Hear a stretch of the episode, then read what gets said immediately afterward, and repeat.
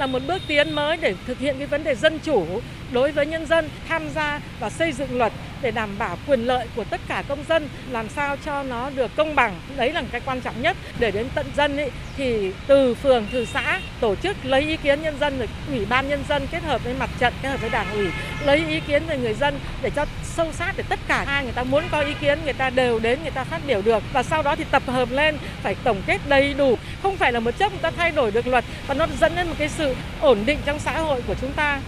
Quốc hội vừa rồi họ cứ đưa ra những cái này phải nói thỏa mãn với người dân. Giá của nhà đất ngày càng cao hơn. Làm thế nào để bảo đảm quyền lợi cho người dân, tháo gỡ những cái khó khăn ờ, cho dân. Góp ý về việc thu hồi đất và chính sách bồi thường, hỗ trợ tái định cư, ý kiến một số cử tri và người dân mong muốn những nội dung này cần làm rõ trong dự thảo luật đất đai sửa đổi.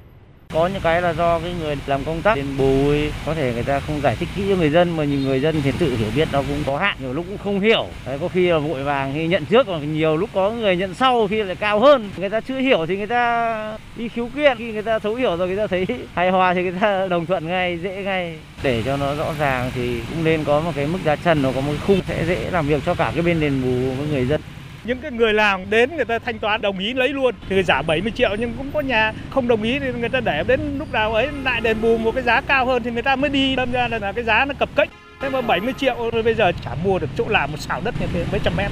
Giá trần không tương đương thì nó cũng phải một 10, một 8 nếu thu hồi đất.